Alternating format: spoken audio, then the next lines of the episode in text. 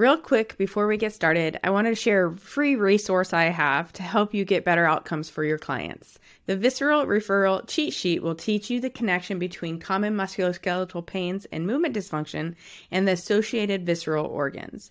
Using this cheat sheet will allow you to make sure no stone is left unturned when creating a true whole body treatment plan of care that will get you great results for your clients. Head on over to unrealresultspod.com to download your free cheat sheet today or click on the link in the show notes. Hello, hello. Welcome to another episode of the Unreal Results Podcast. I'm recording this early morning before I catch a flight. First flight of the regular season for football. So, what do I want to talk about? Today, we're talking about sciatica.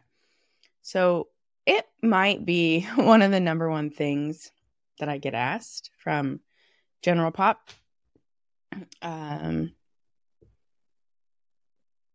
yeah, it's probably the number one thing I get asked from General Pop in my DMs of like, hey, I have sciatica, nobody can help it, or I haven't found anything to help. Can you help? And so I wanted to talk about it. Um, so I could help you help your patients, and um, also because there can be a smarter approach to it. And it also relates to hamstring strains I see in my athletes a lot. So I'll probably end up talking a little bit about both, but maybe end up doing a separate episode on the hamstring and hamstring strains for my um, athletes and people who work with athletes, um, just to cover a little bit more of the hamstring mechanics and things like that too. So, um, what do I want to say with sciatica? So, sciatica, I feel like is kind of one of those junk terms that doesn't really mean much other than where the pain's at. And so, and even then, it's like not even that clear because sciatica can be pain only in your around your hip, like wrapping around your hips. It can be down the leg, it can be down the entire leg to the foot. Um, it can be just in the hamstring. Um, there is a lot of spots that you can have pain, and the pain can be just tightness feeling. The pain can be numbness and tingling. The pain can just be like burning, which is a fairly common one. Um, but in general, it refers to the area or areas that the sciatic nerve innervates. And I'm going to like, I hate it. So whenever I say sciatic nerve, if you look at my face, I probably cringe a little bit because there is no such thing as a sciatic nerve. The sciatic nerve um, is commonly ref- what's commonly referred to the sciatic nerve, but it's actually two nerves in one sheath. Um, sometimes in some people there is not a sheath around it and so it ends up being just two nerves. Sorry i'm putting my do not disturb on the message from my driver that he's on the way. Ps i don't know if i've said it on the podcast but number one best thing i've ever done for myself business and personal is finding a personal driver for airport pickups, airport drop offs, um, you know, whenever you would need an Uber or a Lyft. So, um, anyways, that is a complete side note. I don't even know. I'll, I'll keep it in the podcast, but do yourself a favor. Find a driver transportation service if you utilize uh, uh, rideshare a lot to um, make it safer and more enjoyable. All right, back to podcast. So I was saying this there's no such thing as a sciatic nerve. It's two nerves, commonly one sheath. Sometimes it doesn't even have a sheath, so then it's just two nerves that run alongside of each other. They come from the same root level and like trunk. So we learned in we learned at brachial plexus the relationship of like the different parts of the brachial plexus, right? From the the roots to the trunks to the divisions to the you know uh, branches, those kind of things, right? Um, cords is one of them. Well, in the lumbar plexus and in the sacral plexus, you have similar relationships, but they're not quite as like delineated as the brachial plexus. But the sciatic nerve is a good example of this. The sciatic nerve is the two nerves, so the common peroneal nerve and the tibial nerve. Those two nerves come from the lumbosacral trunk. The lumbosacral trunk is the very thick part of the nerve that originates or comes from the roots of the lumbar and sacral plexus, which is where the tibial nerve roots and the common peroneal nerve roots come from. So, um, goes from those nerve roots, which are the nerve roots of, I believe it's L3, L4, L5, S1, and form the lumbosacral trunk. And then that lumbosacral trunk continues into the posterior hip and is sometimes within a sheath, but you can see two separate nerves, and those travel down together in the back of the thigh and um, don't really split apart until the knee. And that is why they're sometimes more referred to as sciatic nerve up there. But at the end of the day, it's helpful to know that that's not a different nerve. Um, that is two nerves, common peroneal nerve and the tibial nerve. So, um, the most well, no, now let's talk about it. So we talked about how sciatica, the diagnosis or the label, is kind of a junk term for pain or numbness, tingling, burning down your leg. Now, there can be multiple spots of entrapment or irritation to these nerves that cause these symptoms. And so, part of the challenge with people is figuring out where on the entire pathway the tension or the irritation or entrapment is coming from. So, you can treat there as opposed to just treating the symptoms in the leg. So, um, the areas that can be causing problems creating sciatica or sciatic nerve symptoms are going to be in your cranium, all the way up in your cranium. Remember, the nervous system is all one huge piece, right? They're not separate parts, they're all attached. They're attached, the, our peripheral nerves are attached to our central nervous system. Our central nervous system is our brain and our spinal cord and its containers. So the cranium, the um, cranial you know, the facial bones and the cranial bones, the cranial base bones, and then the spinal column, spinal cord, the dura between those bony structures and the um, nervous tissue. And then the peripheral nerves are the nerve roots, and then the trunks and the divisions and the cords and the branches. So you can have tension up in the cranium, in the dura and the meninges of the cranium for various reasons. Um, that tension in the central nervous system, the body, the entire central nervous system tries to alleviate the tension. And so side bends to the side of the tension. And then that creates extra stretch or extra elongation of the peripheral nerves on the opposite side.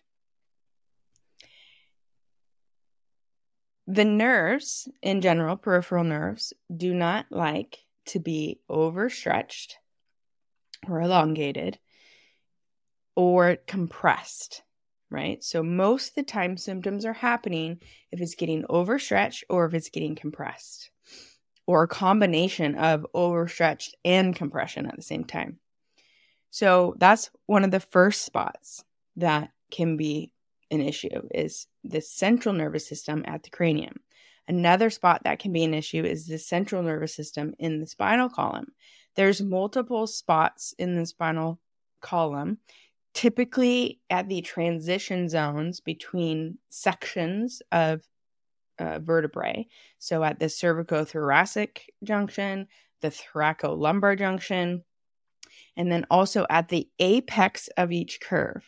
So at like T6 and at L3, and even a little bit sometimes at like C4, C3, at those apexes, typically the the spinal cord, the area that the spinal cord goes through, the vertebral foramen narrows and there's a tendency for there to be compression on the spinal cord at those levels naturally. And so sometimes if we have a big fulcrum at those apexes, we can add to the tension, we can add to the compression of the central nervous system and like limit the degree of which it can slide and glide within the container, which is then going to put the peripheral nerves in a position of having, again, too much length, overstretch, or over elongation. The next place that we can have a compression or entrapment is at the nerve root area. The nerve root compression can be from disc herniations, it can be from stenosis due to um, osteophytes and arthritis in the spine, in the facet joints, and the neural foramen is basically the space where the nerve comes out. That area can be causing entrapment. Okay. And um, then now we're finally in the periphery. Now there are multiple spots within the peripheral in this case leg, right, within the lower limb, that we can get impingement or entrapment of the tibial nerve or peroneal nerve or their sheath. The most classic spot um, first is where it comes out behind the SI joint, um, where the piriformis is. That nerve in some people goes underneath the piriformis in some people go splits the middle of the piriformis and in some goes on top of the piriformis the people whose nerve goes underneath the piriformis and splits the piriformis those people are more prone to entrapment in that area and getting sciatica which is actually called piriformis syndrome and so that again can be pain just in the hip or it can be down the leg all the way into the foot so, some other areas of entrapment is as the nerve comes down, curves down from that piriformis area and goes through the groove between the greater trochanter and the sits bone, um, sort of like the not the sciatic notch of the pelvis, but just sort of there's a sciatic notch that the tissues form. That is another area that can create some tensions that overstretch the sciatic nerve laterally, like it pulls it to lateral. And so that's a common area that I end up treating. And then as we come further down the leg, the next spot that's common for the entrapment is right where that sciatic nerve or the, the that those two nerves come together, sort of come a little bit more superficial as the hamstring split apart and we come to the top popliteal space. So that's about five fingers of your patients, five patient fingers above the middle of the posterior knee joint. So that's a really common area to feel tightness. Um, and that is, again, like something is getting, it's almost like the nerve or the sheath is getting snagged up between those two spots or right at that spot. And then again, in the, um, as now the um, nerves come into the popliteal space, that space in general can get congested and cause some entrapment in that area as well. And then that's where they split. And then the two nerves become sort of their own uh, a little bit more, like they pull apart from each other a little bit more to the tibial nerve and the common peroneal nerve. And the common peroneal nerve has some entrapments around the tib fib proximal tib fib joint, um, and then just within the car- low leg compartments itself, which I've talked about.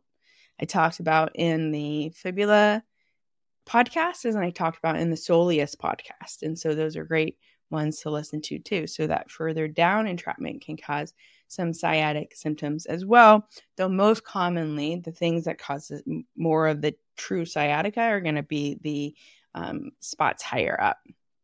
And I talked about how this relates to hamstring strains in my athletes or hamstring tightness in my athletes or a low grade hamstring strain that never seems to get better, which is probably the most common thing I see. Um, this is so often a entrapment of the peripheral nerves. And um, it also will set you up for a hamstring pull because if you're going through a motion that might put these nerves on even more stretch or increase the compression and stretch, then the body would rather tear a muscle than tear a nerve. And so the body tightens up to check that range of motion. And that's when the hamstring grabs and sometimes pulls and creates an actual um, disruption in the muscular tissue, like you have an actual hamstring strain, because it was protecting the nerve, because the nerve wasn't gliding and sliding very well within its containers. And so, this so often is what it's from. But just like with sciatica in this hamstring scenario, I have to figure out where along this nervous system chain is the problem coming from. So, one of the ways I figure it out is well, what, what one of the ways I figure out is using the LTAP. So the locator test assessment protocol that I've created to figure out where the body wants to start because it will often point to this primary area of where the nerves are getting irritated. And with that said, it made me realize too, I didn't even talk about the visceral piece. So there's so many things in the viscera that can cause irritation to the nerves, the the lumbo lumbar sacral plexus as the nerves come, nerve roots come out of the uh, spine and go into the bowl of the pelvis uh, before they leave to the lower limb. They can be irritated by a sigmoid colon that is um, impacted or congested, or um, the vascular structures that are providing um, blood flow to and from the lower part of the digestive system and the urogenital organs. Again, if there's any sort of lymphatic backup or congestion, venous congestion, that can be very irritating to the sciatic nerve. The kidneys, um, as the kidneys, as gravity sort of takes over and the kidneys can sort of start to fall a little bit, um, they can start irritating the lumbar plexus, which the lumbar plexus and the sacral plexus, which make up sciatic nerve they they again they're anastomose and so sometimes we can even get sciatica from lumbar plexus irritation. Um, and then the rest of the urogenital organs and again all of those nerves in that pelvic bowl they can be irritated and um, have adverse tension applied to them or compression applied to them from visceral inflammation from visceral um, adhesions or visceral torsions that might happen in those areas. And so, this again, we have to figure out is it nervous system or is it viscera? And if it's nervous system, is it central nervous system or peripheral nervous system or a combination of the two? So, the LTAP helps us figure that out. The um, specifically, the first two tests of the LTAP help to determine if it's visceral or central nervous system. And then the fifth test of the LTAP helps us figure out where the peripheral nerve entrapment is. Another test I sometimes like to do to really sort of filter out is this peripheral or is it more central is a um, lower limb nerve tension test that I learned from Michael Shacklock in his neurodynamics class. It is a seated slump test with a double leg move. So you you go into a traditional slump test and you find you know the range of motion that elicits the tension. You confirm that there is a neurodynamic nature to it with the cervical flexion piece. And then you have the patient or you have someone assist you in straightening out or, or elongating the opposite leg. And if the symptoms decrease, that's indicative of the the neural tension becoming from more of central at the nerve root or um, spinal cord area uh, location. Because what happens is when you lengthen the peripheral nerves on one side, what's supposed to happen is the whole spinal cord drops down in the canal a little bit, which frees the nerve roots and gives them even more space as they come out the neural foramen. Instead of coming higher up, you could see how there'd be a pincher point, like a pinch, an impingement point. So if that's happening, then you take the other leg and it helps to pull the spinal cord down even more and it frees up that nerve as it curves around and exits the neural foramen and the symptoms decrease. And so that's very indicative of a central nervous system issue at the spinal level of the central nervous system.